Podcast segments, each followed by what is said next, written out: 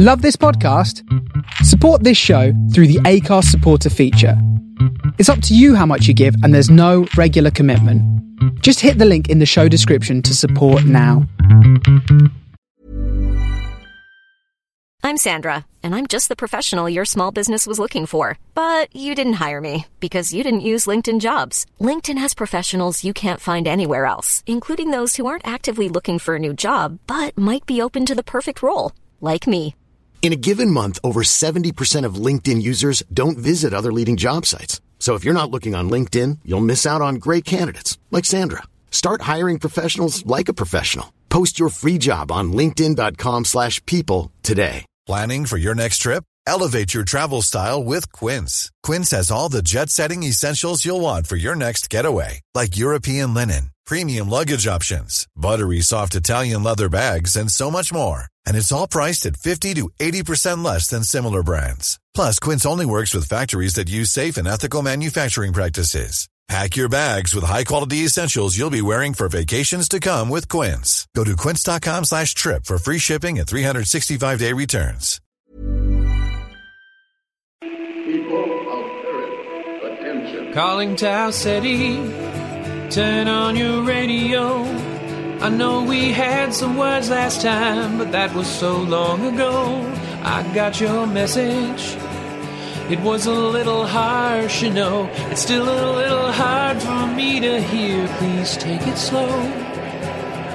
Welcome to Starship Sofa, part of the District of Wonders network, featuring tales to terrify and far fetched fables.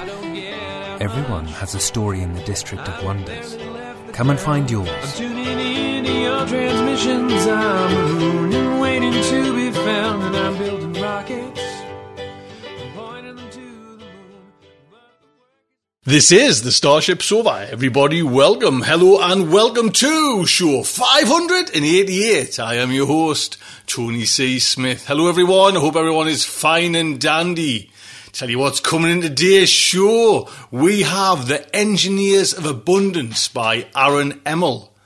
That's it. And that's it. That's, of course, that's not it, man. We've got Amy H. Sturgis.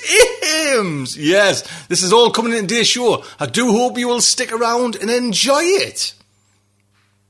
Before that, though, don't forget, we have now said goodbye to Tales to Terrify and wish them all the luck in the world.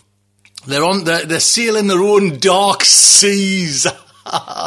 and it just, you know, a fantastic, fantastic, just kind of, I'm quite actually, I'm, I'm rather proud of myself, you know what I mean? It, what me and Larry created, me and Larry, Larry and myself created a long time ago now. It's kind of set free to open waters and amazing. So do pop over and support them on Patreon. That would be fantastic. They're on there, and I think they're going to do a Kickstarter as well. So let's just wish Tales to Terrify a fantastic time, and that is just amazing. So you want some science fiction, eh? Well, then, The Engineers of Abundance by Aaron Emmel. This story was first published in Imperium October the 1st, 2018. Aaron's stories have appeared in numerous magazines and anthologies. Thanks to the patience of his wonderful wife and despite the impatience of his wonderful children, Aaron also writes essays, graphic novels, and interactive fiction. And you can find him online at aaronemmel.com. This story is narrated by Anthony Babington. Anthony is an expiring, exp- expiring, aspiring voice actor. Sorry. A voice actor who just looks slightly off from how he sounds. From his secret volcano lair in Minnesota, he narrates podcasts and leases his soul to corporate America.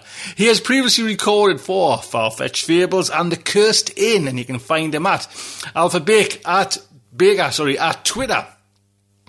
So, the Starship Sofa is very proud to present. The Engineers of Abundance by Aaron Emmel. Hayden had never seen so much wealth in one place before. He stopped short at the balcony and stared down in awe. Behind him, the click of boot heels on polished slate grew louder as the Nouveau manufacturing guards closed in. Their pace was steady and certain. There was nowhere for him to run. The air had the electrified scent of ozone and left the taste of dust in his mouth. Light filtered down through the skylights frosted to block the prying cameras of spy satellites and surveillance drones. Shelves lined the walls and rose in tiers from the islands that dominated the floor below him.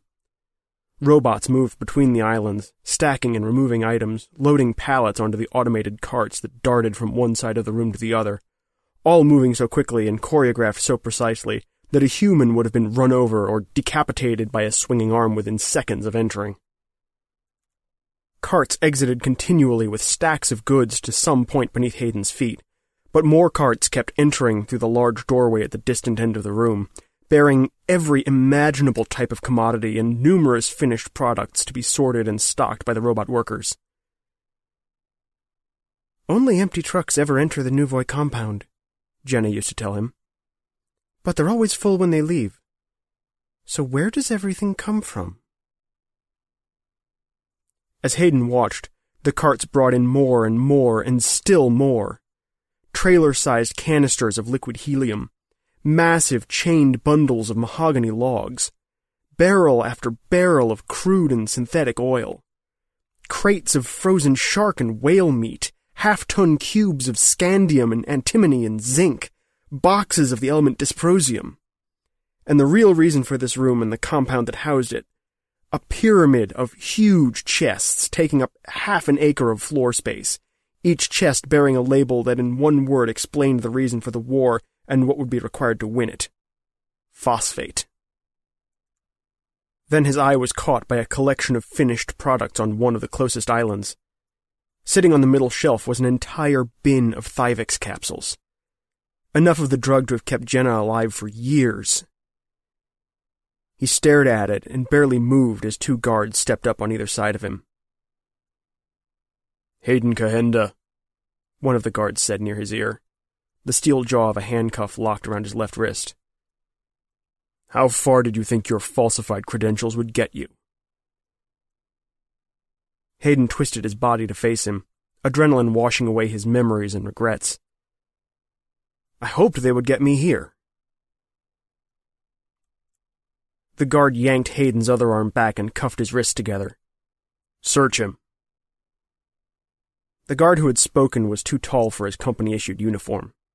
He held his fists near his sides like a pair of clubs. His companion had the stunted stature that marked her immediately as the survivor of famine. She patted Hayden down. In his waistband, she found a white plastic cylinder, a little wider and squatter than a pin. A mini disruptor. She looked at it without recognition and slipped it into her pocket. If you knew no- enough about Nouveau to get through security, you know about the Nouveau Act, she said. There was no point now in trying to maintain his cover. I used to be a Nouveau contractor. And you know that on this compound we're an authorized police force. We can detain you for up to 24 hours before we hand you over to the Virginia State Police. Hayden looked her in the eye. I want to talk to Jonathan Green.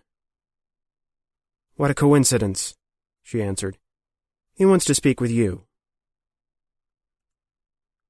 Jonathan Green, president and CEO of Nouveau Manufacturing, was having lunch in his private office suite. Hayden's captors pushed him forward so that he stood in front of the table in Green's dining room, while the CEO leaned back from his plate and wiped his hands with a cloth napkin looking him over as if examining a perplexing report. You're the energy consultant. For a moment, when Green's hand had passed over the table, images had appeared on the surface. Menu options. Fresh fruit pastries, a green salad, grilled rare steak. The products of fertilizer, water, and wealth that most people had thought they had lost forever before Nouveau made them possible again. What are you doing here, Kahenda? he demanded. His voice was soft but insistent. Hayden didn't answer. You did good work for us. If you needed another job, you could have asked. For some reason, Hayden thought of Jenna's Thyvix capsules. Nouveau could give you anything you needed, until suddenly it didn't and when it stopped was when you realized how much depended on a single corporation. I came to find out what happened to the fusion plant I designed, Green frowned. That's classified. This facility is crucial to the war effort. You're not connected to the grid, and your solar farm isn't big enough for your operations. So you must be drawing additional power from somewhere. Green's voice hardened in an instant. You're trespassing. You potentially compromise national security by breaking into the warehouse.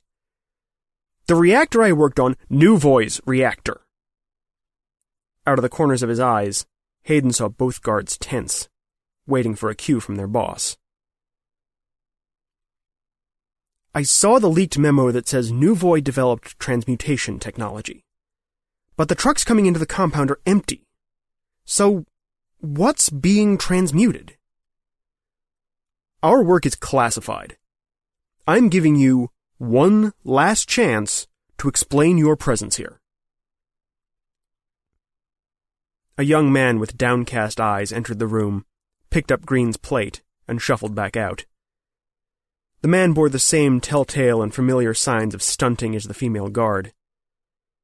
It was impossible to forget that if Nuvoy hadn't ended the North American famines, everyone born since then would have looked like that. Which was probably why no one wanted to ask the obvious questions. Whatever you're doing here must require energy. So where is it coming from? Green rose slowly. You're a corporate spy. That or just a traitor. A cold fist closed over Hayden's stomach. I'm neither. I'm an engineer. You know that. You spies, Green said. You thieves. You want to steal instead of create. Our country is at war. The whole world is fighting for cropland. You can't get more food without fertilizer, and there's not enough fertilizer without phosphorus. There are countries trying to reclaim phosphorus from their sewage systems, and their people die of starvation anyway. But we produce more. Every day. And you think I'll just give up our methods? I'm not a spy. It's not just phosphorus. Why do you think we're winning the war? Because the Pentagon's contractors can keep building advanced weapon systems, while our enemies have to dig up landfills to find rare earths or make it a crime to throw away their electronics instead of recycling them. The Pentagon has what it needs because of us. It comes from Nuvoy. There was no point in provoking Green further. Maybe I should just be on my way. I'm proud of the work I've done for Nuvoy in the past, and I'm willing to leave it at that. Green motioned to a side door. Keith, take him down to lockup. The detention rooms were in the basement of a building near the middle of the compound. The guards were silent as they removed Hayden's cuffs and directed him into the cell. How long are you going to keep me here? Hayden asked. The woman opened her mouth to respond, but her companion glared at her, and she kept quiet as they swung the door shut. Hayden heard the electronic click of the lock. It was a bare room, hardly larger than a closet, with no furniture. The only object it contained was a pink plastic bucket. Weak light came from four bulbs behind four ceiling panels. It was clearly not designed for long-term occupancy. Hayden tested the door and the ceiling panels. Though not a real prison, there was no way out until his captors wanted him out. He paced, and his thoughts returned to the bin of Thyvix. Nuvoy had given Hayden a bottle of Thyvix for Jenna when he was contracted to them for the power plant. The pills couldn't be found in stores, and they were marked with the logo of a company that they'd never heard of and wasn't on the internet. The pills ran out at about the same time as Hayden's contract did, and his contact claimed he was unable to get more. It was while she was housebound, toward the end, that Jenna started wondering how Nuvoy had been able to procure a drug that didn't otherwise seem to exist. Which led to the bigger question how did Nuvoy function at all?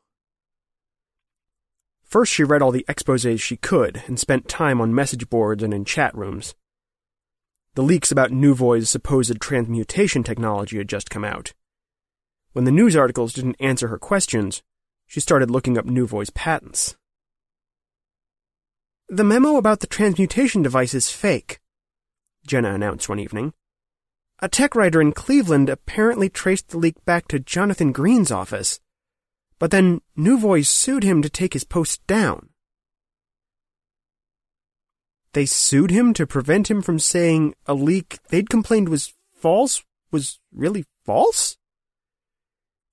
Hayden had known he didn't have much time left with her, so he had made her interests his. Complaining about the memo was part of their attempt to raise its profile. A few days later, she had another announcement. I figured it out.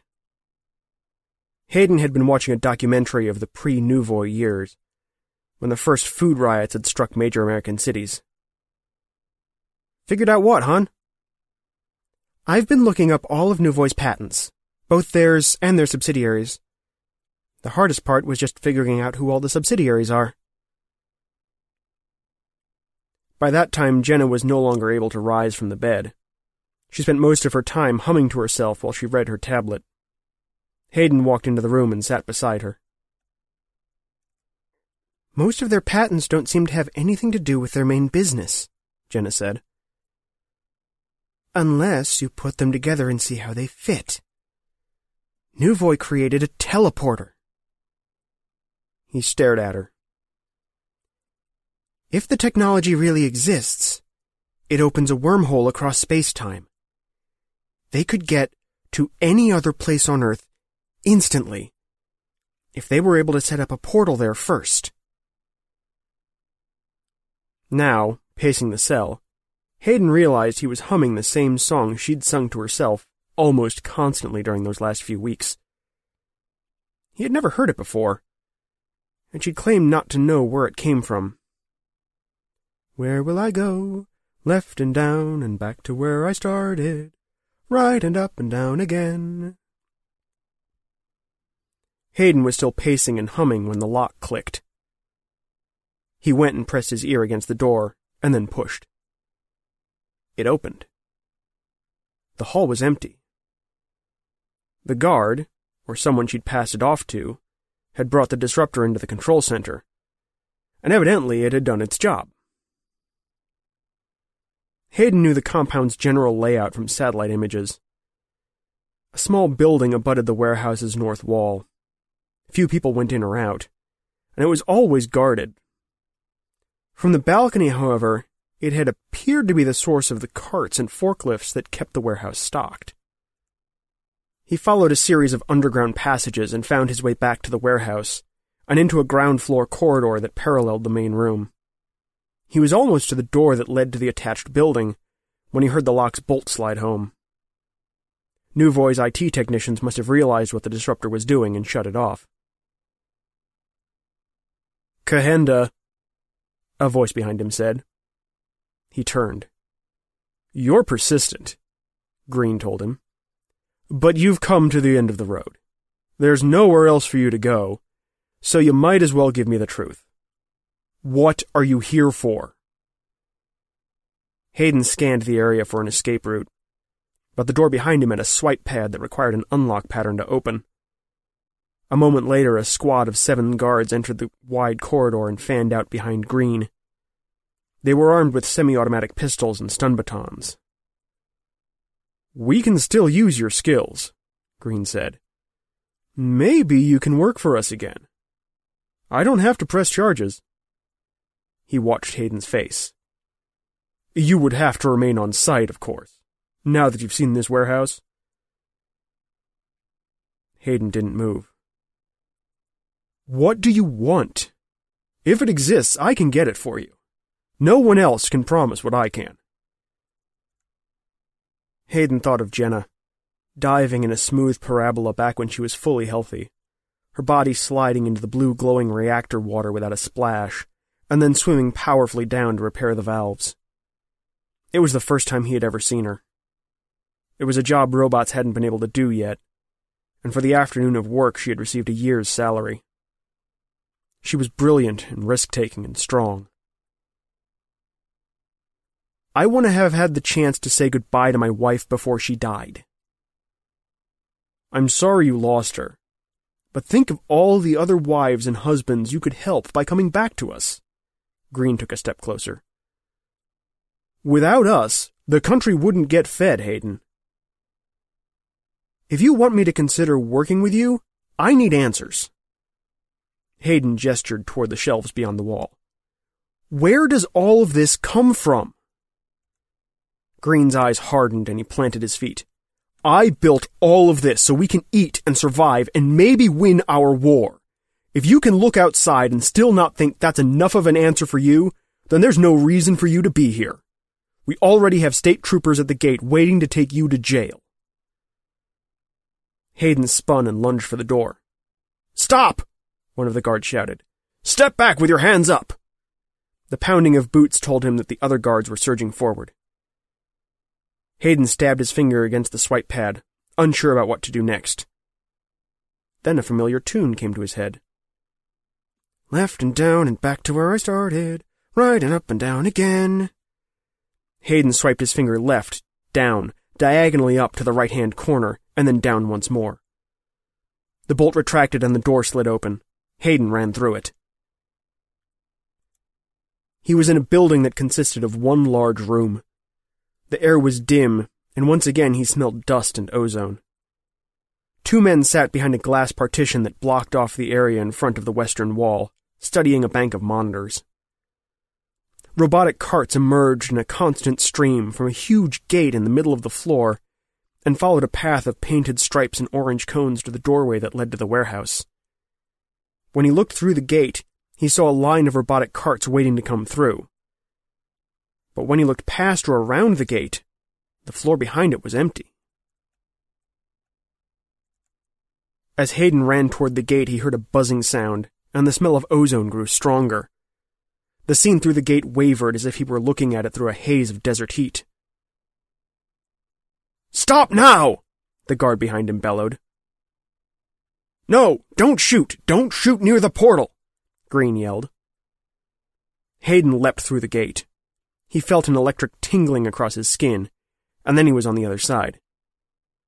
He ducked behind the rumbling wagons and kept them between himself and the glass walled control center as he headed for a door marked exit at the end of the room.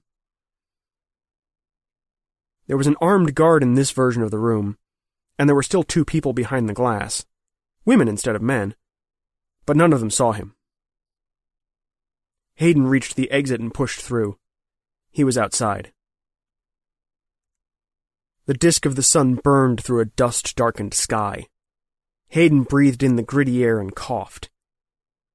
At first glance, the compound looked the same as when he had first arrived earlier that day, but when he did a second take, he saw changes everywhere. One of the smaller buildings was gone. Others were taller or had additional wings. All of the structures were covered in different sidings or paint coats than he remembered. And each of them, even the ones he'd never seen before, looked beaten by weather and age. But the most notable update was an entirely new building adjacent to the one he'd just left, in the place where a fenced off construction site had appeared in satellite images. He recognized it as soon as he turned his head back and saw it, because he had helped design it. It was Nuvoy's fusion power plant. A near ceaseless stream of wagons trundled in through the compound's main gate and split into two branches. One proceeding into the warehouse, and the other into the portal building. A second stream carried goods back out of the warehouse to join the carts on their way to the portal. Empty wagons headed back to the gate, Workers were stationed at points along the main route, but other than the large Nuvoy logo, nothing about their uniforms was familiar. They wore blue gray coveralls along with masks, the latter apparently to filter out the dust. Hayden ducked into a shaded corner between the power plant and the portal building to avoid being seen, and planned his next move. Even out of the direct path of the sun, the heat was a weight on his body, and his clothes already clung to his flesh with sweat. He quickly forgot about his discomfort, however, as his eyes fell upon two signs. The first was a poster. Notice, it read in large letters. Intruder from the target site.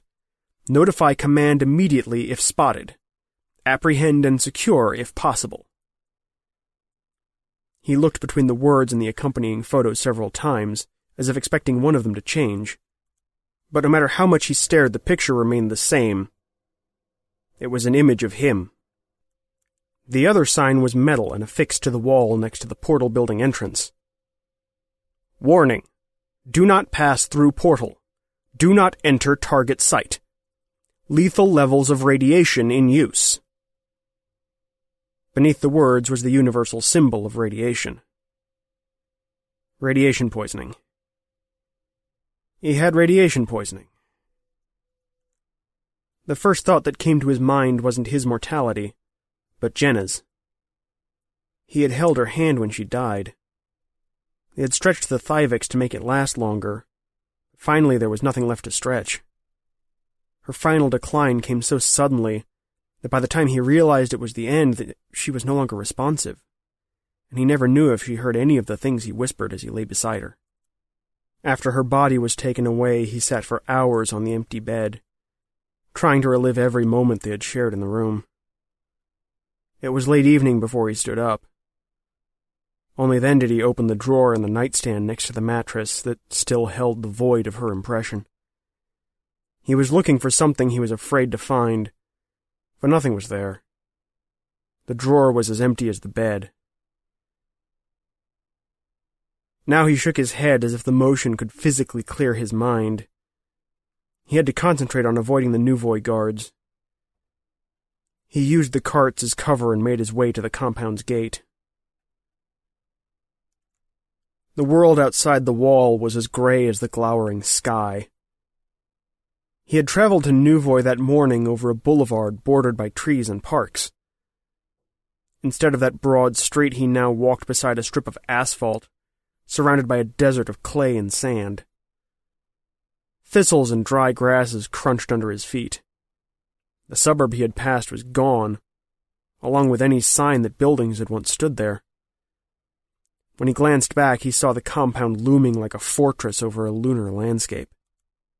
Against this bleak backdrop, there was constant motion. Carts filled the broken road, heading toward the compound laden with goods and returning empty. Every sixth vehicle was an automated tank. Men and women in masks and nouveau uniforms were posted at guard towers at regular intervals, fingering assault rifles and scanning the horizon. An airstrip occupied a hill just to the north, above which one plane circled while several more were lined up on the tarmac waiting to depart. Nuvoy workers unloaded boxes and bundles from the cargo plane at the front of the line and hefted them onto yet more empty wagons. The guards glanced at Hayden from their towers, determined he wasn't a threat, and looked away. Occasionally he passed the skeletons of carts that looked as though they'd been twisted by explosions. His feet started dragging. He felt weak and slow and nauseous, but he didn't know if that was because of the heavy heat or the smoky air or the radiation in his blood. Depending on the dosage, he knew what he had to look forward to diarrhea, dizziness, vomiting. Within a day, he would start having trouble making decisions. Within a month, he would be dead. Unless I get Thyvix. But Thyvix or no, his body wouldn't be able to take a second trip through the portal. He crested a hill and looked down at the city of Tyson's Corner. It was in ruins. Had it fallen in the war?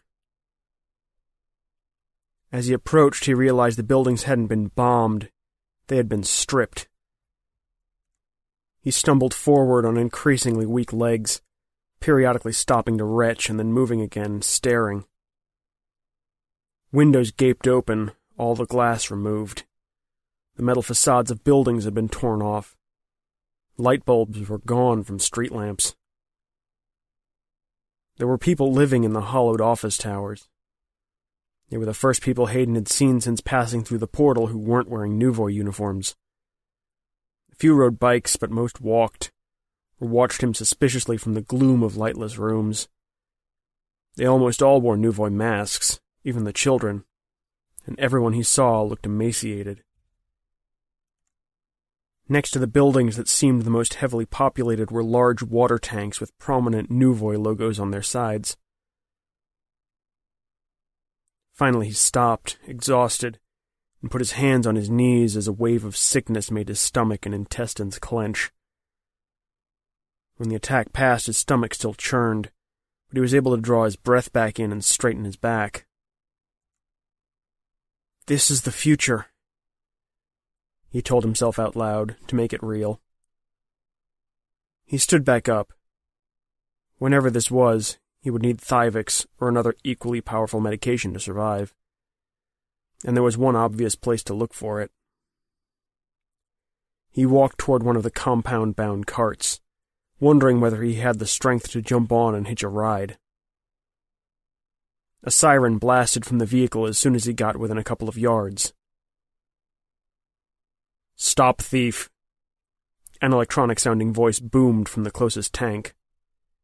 Hayden lurched to a quick halt and turned to face the tank, perhaps twenty yards away, as its guns spun on its turret to face him. You are at risk of violating Nuvoy property. Step back or I will be forced to terminate you. Hayden took a step back. After a moment, the tank rejoined the convoy on rumbling treads. He trudged back to the compound. He had to pause several times to catch his breath or wait out a spell of dizziness. When he reached the gate, he noticed for the first time how much wider and taller the walls were than when he had originally entered. The concrete was pitted and blackened. Automated guns swiveled toward him as he approached, and he stopped. He shouted until concealed speakers crackled to life. Nuvoy doesn't accept visitors, a pre-recorded voice announced. You are welcome to access our customer service chatbot. Thank you for your interest. My name is Hayden Kahenda, Hayden announced loudly. I want to see Jonathan Green. He didn't know whether Green was still alive, or what he'd do if he weren't. But a few minutes later, a guard stepped into view and motioned him inside. After Hayden re entered the compound, he was surrounded by a small phalanx of guards and searched. This time, at least, he wasn't handcuffed. The guards led him to the executive building he had last been in half a day and decades earlier. The inside of the building had been updated from refined to opulent. The surfaces were dressed in gleaming marble. Fixtures and door frames were gilded. The air had been scrubbed of impurities. The employees who stepped aside for them in the halls wore comfortable looking clothes rather than the uniforms that were ubiquitous outside. Hayden and his escort passed the elevator that led to the CEO's suite and kept walking. The guard stopped and stood at attention as a man in an elegant suit walked by. He strode through the hallway with an air of command, but just after he passed, he glanced back at Hayden as if trying to place him. It was the butler who had taken Green's plate in the dining room. Now he was much older, with a fuller face and figure. A moment later, he stepped into the CEO elevator and was gone. The guards brought Hayden to a small office with no windows. Green stared at him. Wow. He shook his head and stood up. He looked tired and frail, a mannequin of skin and bones lost within his Nuvoy coveralls. You're exactly the same as when you entered the portal thirty years ago. He turned to the guards. You can leave us. Mr. Kahenda is an old friend. After they were alone, Hayden asked, So the future is paying for the past. How long can this be sustained? It can't, Green said. If I were still in control, I wouldn't have let it get this far. Nuvoy is wealthier now than it's ever been, but I don't know how any civilization outside these walls can ever recover. War is over? No. Somewhere, America's machines and our enemy's autonomous forces are still destroying each other. But there's no one left with the power to stop Nuvoy. Everyone who thought they could has already tried. Then stop it yourself, Hayden said. End this. Green looked past Hayden to the wall.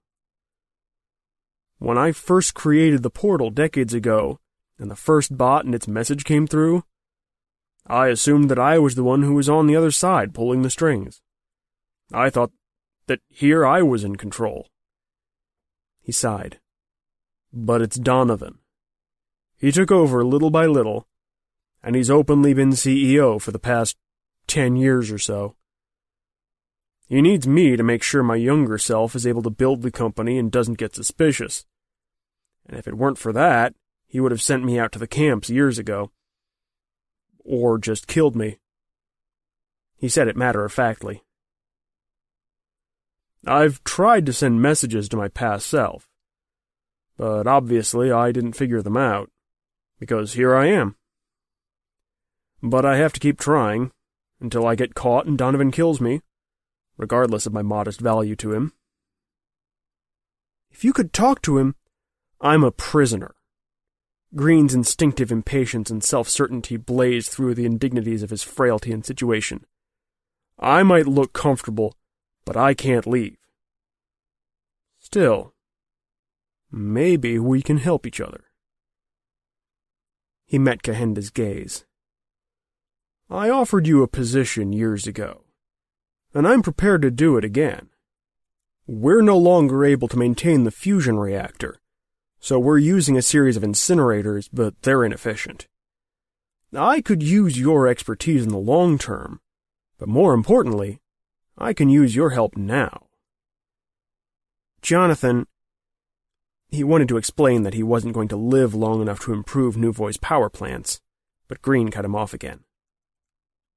You can help me return to power.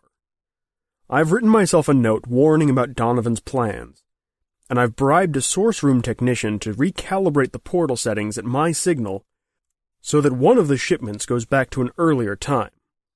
I've just been waiting for an opportunity. If this fails, everyone involved will be executed, but if it succeeds, I'll be back in control. And I'll make sure you're rewarded commensurately. It only took a few seconds for Hayden to decide what to do. I'll deliver the control center for you, if you can get me Thyvix. Green stared at him. Of course. You came through the portal. You're sick. He nodded thoughtfully. I can get you a year's supply, at least. Maybe more. I need it now. That's fine. I'll see what I can do. In the meantime, I have a security guard uniform that should get you into the portal room. So let's make sure it fits. I'm not doing anything until I get a Thyvix capsule. Green looked irritated, but Hayden's knees buckled and he collapsed into a silk cushioned chair. Green immediately turned to speak to someone through a cylindrical device on his desk. A short time later, a man came in with a paper wrapped package. After the man had left, Green unfolded the paper and placed a Thyvix pill in Hayden's hand. He walked to another room and came back with a glass of water. Hayden swallowed it down. The water was cold and sweet. He clenched the armrests until the room stopped spinning and he was able to lift his head. The company that made Thyvix operated for about five years, Green said. Their products were in demand, but eventually people could no longer afford them and they could no longer get the necessary supplies. He handed Hayden a manila envelope. The letter. Enter through the warehouse. Don't stop. Don't speak to anyone. All you have to do is get to the source room and wait until the portal display shows the year 2063. It will stay at that year for five minutes. Drop the letter into any of the carts heading into the portal. That's all you have to do. How will I get to the source room? Is the swipe code the same? Yes. It was changed after you broke in, but at some point we reverted back to the default. Can you show me what it is? You already know. You got into the room. I'd like you to go over it with me again, just to be sure. Green's impatience was back on display, but he did as Hayden asked. There was a guard in the portal room. It'll be taken care of. Don't speak to anyone. Just complete your mission and then walk outside. If it worked, I'll be back in control. And I've added to the letter so that I'll be aware of the role you played. If it doesn't, none of this matters. Is there a trick to getting past the robots in the warehouse safely? Just avoid them. As I said, don't speak to anyone, don't stop. Just walk through and complete your mission. Okay. Hayden was beginning to feel some of his strength coming back, even though his bones and muscles still ached and his stomach was still a knot. He used his arms to push himself back up to his feet. I haven't been out of these rooms in four years, Green said. What I miss most isn't even my freedom. I miss the sub sandwiches I used to eat as a kid. He sighed and shook his head. You can't get the ingredients anymore. But when you're done, everything will be different. It'll be the way it should be. A few minutes later, walking toward the warehouse in the Nouveau uniform, Hayden knew Green was wrong. He was lying to himself if he wasn't intentionally lying to Hayden. Nothing would be different because this was the system that Green had designed. Hayden was grateful to escape the scorching sun and return to the warehouse's cool vastness. He patted the pocket that held the pen he had swiped as a weapon of last resort as he changed into the uniform. He entered beneath the balcony and immediately saw why Green had been so dismissive of his safety concerns. Only about a quarter of the machines he had seen originally were still in use and large stretches of the shelves were empty. The present had been stripped of its resources. The island for finished products was almost directly in his path.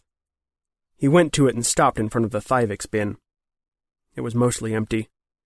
There were a handful of pills at the bottom, enough for one person for about a year. Hayden thought of the date Green had mentioned, 2063. That was about a year before Jenna had died.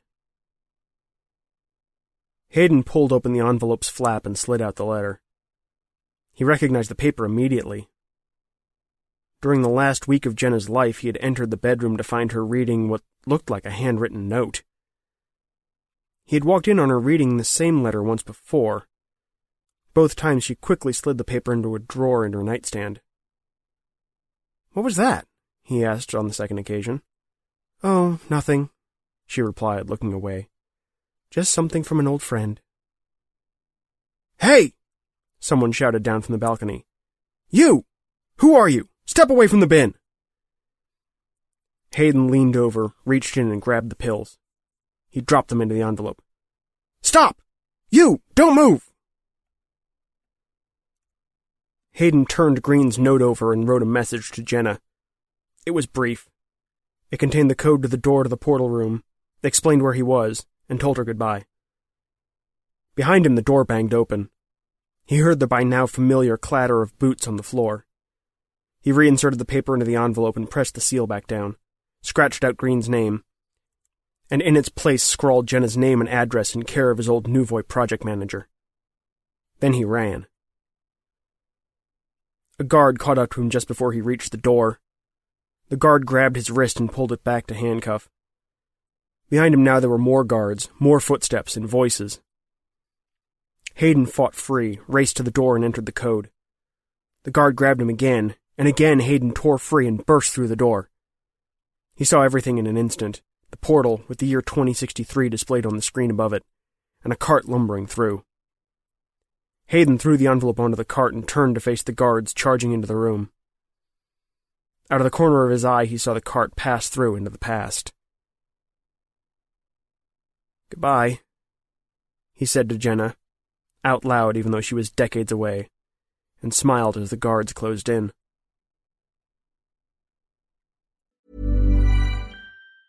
Hey, I'm Ryan Reynolds. Recently, I asked Mint Mobile's legal team if big wireless companies are allowed to raise prices due to inflation. They said yes. And then when I asked if raising prices technically violates those onerous two year contracts, they said, What the f are you talking about, you insane Hollywood ass?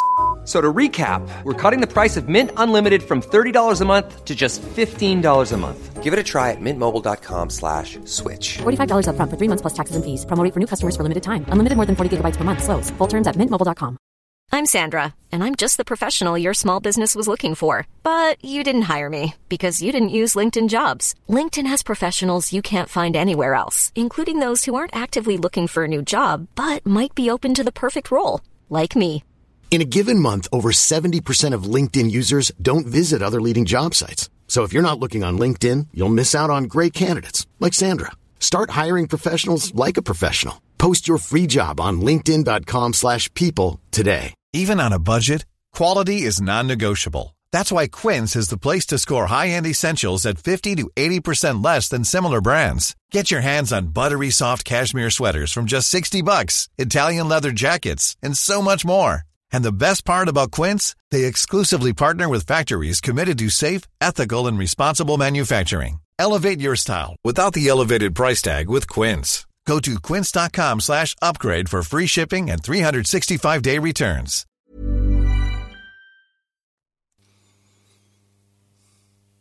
And there you go. Big thank you, Aaron. Aaron, thank you so much, man. Love Oh, I love it. I love it. I love it. And Andy, anytime you want to come back on, sir, uh, just a lovely voice. Thank you so much. Indeed. So it is. It is. Yes, it is our very own Amy H. Sturgis. Ames. Hello, my friends. It's time for another look back into genre history. Today, I'd like to recommend a new 2019 book that sheds light on genre history, and it does so in a unique and personal way. The book is by Mallory O'Meara, who is herself a filmmaker. As she describes herself, she seeks creative projects filled with horror and monsters and she is a screenwriter and a film producer for Dark Dunes Productions. And the book she has written is part autobiography, part commentary on the position of women in film as filmmakers, as creatives behind the scenes, uh, from the dawn of film to today. And part of it is her detective story as she tries to track down and learn the real history of a woman she considers a hero, one of her inspirations, one of the reasons she is, in fact, in the career that she has pursued. The book is The Lady from the Black Lagoon Hollywood Monsters and the Lost Legacy of Millicent Patrick. Now, I like a good university press history as well as anyone, and nothing thrills me more than getting into a good, dense set of endnotes and rolling around in the scholarship. But I found that the personal style of this book really worked. And in fact, if you like audiobooks, the audiobook version of this is narrated by Mallory O'Meara herself. And this is one of the times this actually enhances the experience. She's a terrific narrator, and this is such a personal story for her. Just to give you a sense, she had tattooed on her arm the portrait of the beautiful Millicent Patrick with the universal monster that she helped to design, the creature from the Black Lagoon, as inspiration for her own aspirations as a creator and as a storyteller, long before she knew anything else about Millicent Patrick, except for the fact that she was an artist, that she was a, an art designer, and that we wouldn't have the creature from the Black Lagoon, at least in the way that we see him in the film, without her. Mallory O'Meara didn't even know if Millicent Patrick were alive or dead, and in fact, no one else seemed to know that either. She had seemed to disappear off the face of the earth. And the story of how Mallory O'Meara conducts her own research and detective project to discover the story of Millicent Patrick is itself a really interesting story. And then, of course, it's even more fascinating because what she discovered, well, it's of great interest and great import not only in the history of women in film, although most certainly it speaks to a lot of the things that Mallory O'Meara and many other people find very important today in the era of the Me Too movement and Time's Up movement and the call for greater representation in filmmaking in all aspects of filmmaking. But it's also just incredibly fascinating because Millicent Patrick was involved with so many important works related to genre history. She was, in fact, a true pioneer. Before I mention some of the aspects of the story that I found most interesting from a genre history point of view, let me read the official blurb for the book. Quote, as a teenager, Mallory O'Meara was thrilled to discover that one of her favorite movies, Creature from the Black Lagoon, featured a monster designed by a woman, Millicent Patrick. But for someone who should have been hailed as a pioneer in the genre, there was little information available. For, as O'Meara soon discovered, Patrick's contribution had been claimed by a jealous male colleague. Her career had been cut short, and she soon after had disappeared from film history. No one even knew if she was still alive. As a young woman working in the horror film industry, O'Meara set out to right the wrong, and in the process discovered the full, fascinating story of an ambitious, artistic woman ahead of her time. Patrick's contribution to special effects proved to be just the latest chapter in a remarkable, unconventional life, from her youth growing up in the shadow of Hearst Castle to her career as one of Disney's first female animators. And at last, O'Meara discovered what really had happened to Patrick after the creature's success and where she went.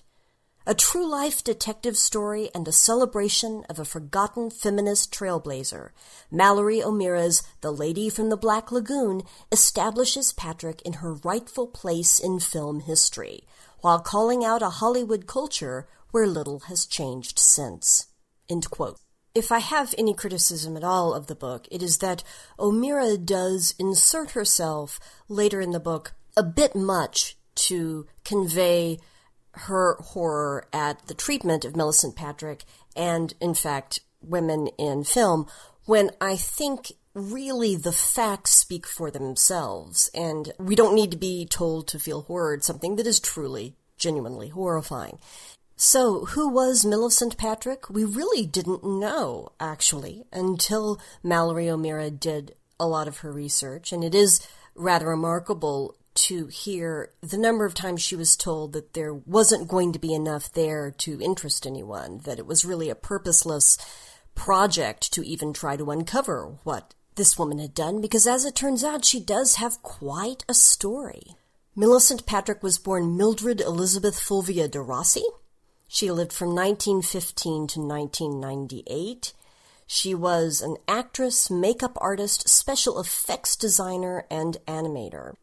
O'Meara went into the project knowing that Millicent Patrick was responsible for the conceptual design, the artistic look of the iconic Gillman from the 1954 Universal horror film Creature from the Black Lagoon.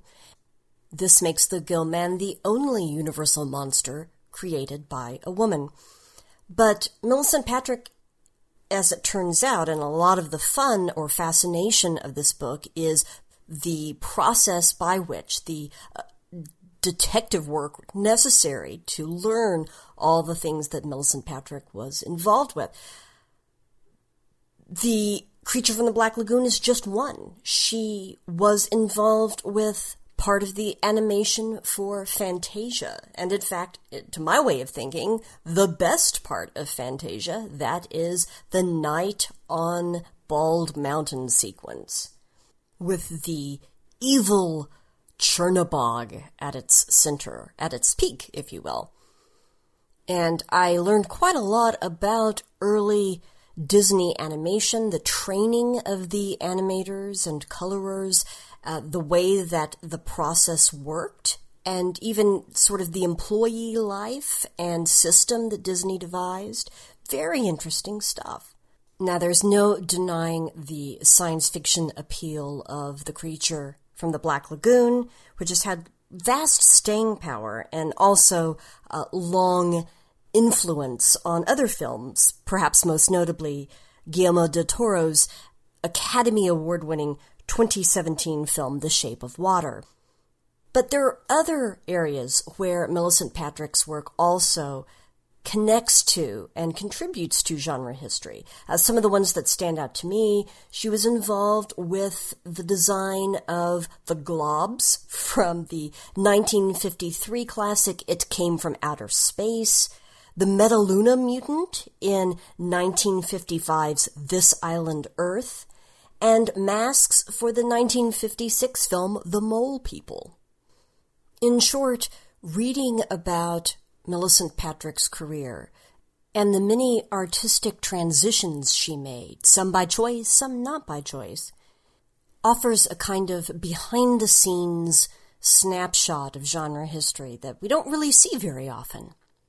Another thing we don't see very often, and which I found quite moving, was the final connection with Millicent's family surviving family and their memories of her and the way that Mallory O'Meara was able to connect with them and to sort of bring closure to her story with a lot of dignity and a lot of warmth as well.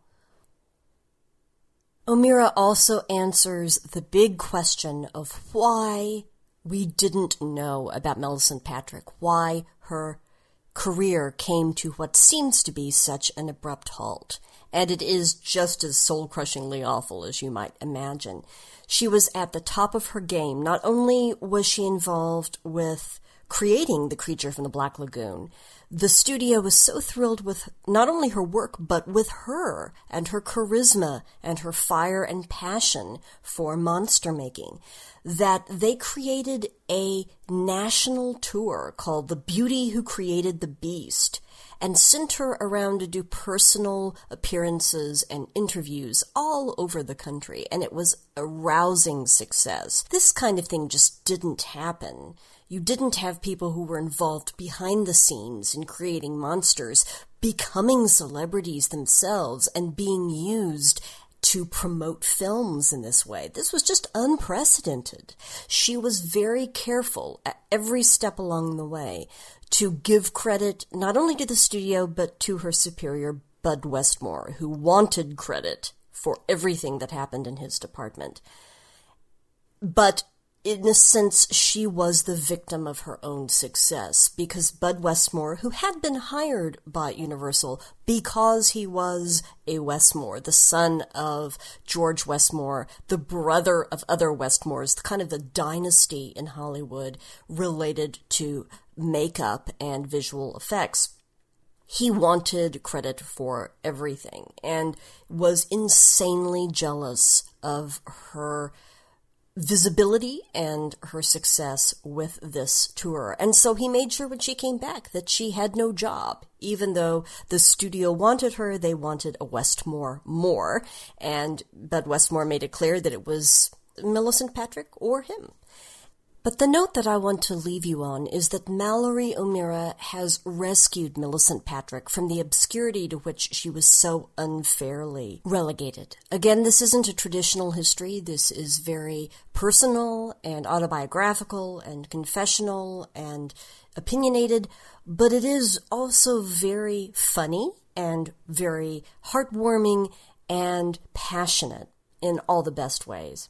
If you're on the fence about perhaps trying this book, I would recommend from the LA Times, March 1st, 2019, a review by Liz Hand called Movie Monster Maker Millicent Patrick Finally Gets Her Due in The Lady from the Black Lagoon. And here's the way that Liz Hand ends that review. Quote, Patrick died in 1998 at age 82, largely forgotten except for a coterie of devoted fans. O'Meara has seen to it that she won't be forgotten again. Her book is a fierce and often very funny guide to the distaff side of geekdom and reproduces photos and examples of Patrick's work, many previously unpublished. That alone would be worth the price of admission to the world of this complex, brilliant artist. And there you have it, my look at The Lady from the Black Lagoon, 2019 from Hanover Press. And I look forward to joining you again very soon for something completely different when we take another look back into genre history. Thank you. Amy, always a pleasure. Amy, thank you so much. Lovely to hear you back on our little airwaves, drifting off into space. Thank you so much. So that is today's show. Share, share, man, share. I've got that bloody coughing now. Don't forget to support us on Patreon. And this is just wait a minute, just stop, just just stop, stop, stop. Doubly important because we have lost, like I say, Tales to Terrify was the big ad revenue through Acast. Tales to Terrify was huge compared to Starship Sofa in audience, and it, you brought in the money that way. So we are just basically soul surviving on Patreon. So come on, pop over and help out there. That would be fantastic. Until next week, just like to say good night from me. This presentation has been brought to you by the District of Wonders Network, dedicated to podcasting the finest genre fiction. You can learn more about the District of Wonders and their many literary productions at their website, www.districtofwonders.com. Thank you for listening.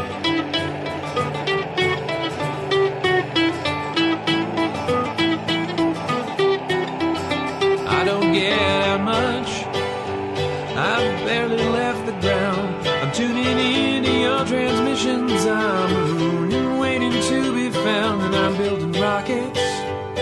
I'm pointing them to the moon, but the work is going slowly. It won't get to you anytime soon. Can you reach me? Is my signal getting through? Turn on your radio. I wanna talk to you.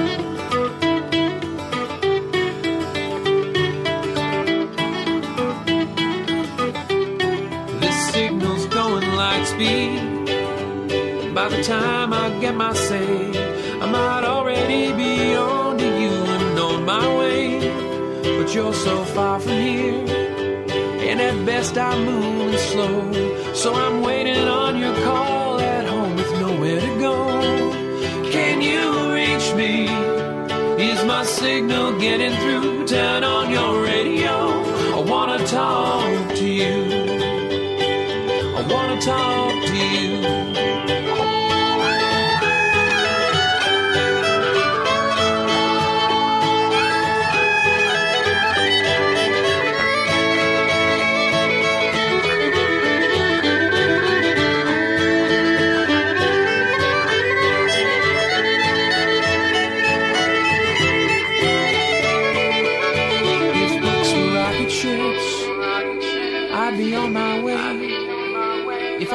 Myself on a radio wave, I might get to you someday.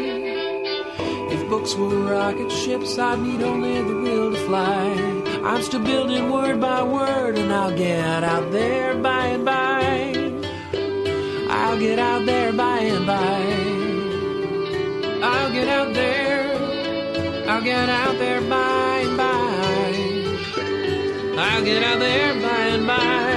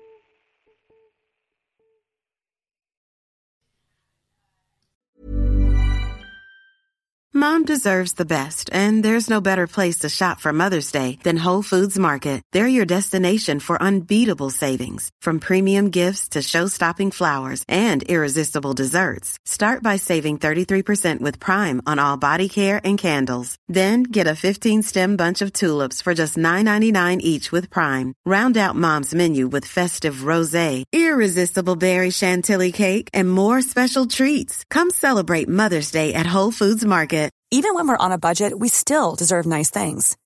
Quince is a place to scoop up stunning high-end goods for 50 to 80% less than similar brands. They have buttery soft cashmere sweaters starting at $50, luxurious Italian leather bags, and so much more. Plus, Quince only works with factories that use safe, ethical, and responsible manufacturing. Get the high-end goods you'll love without the high price tag with Quince. Go to quince.com slash style for free shipping and 365-day returns.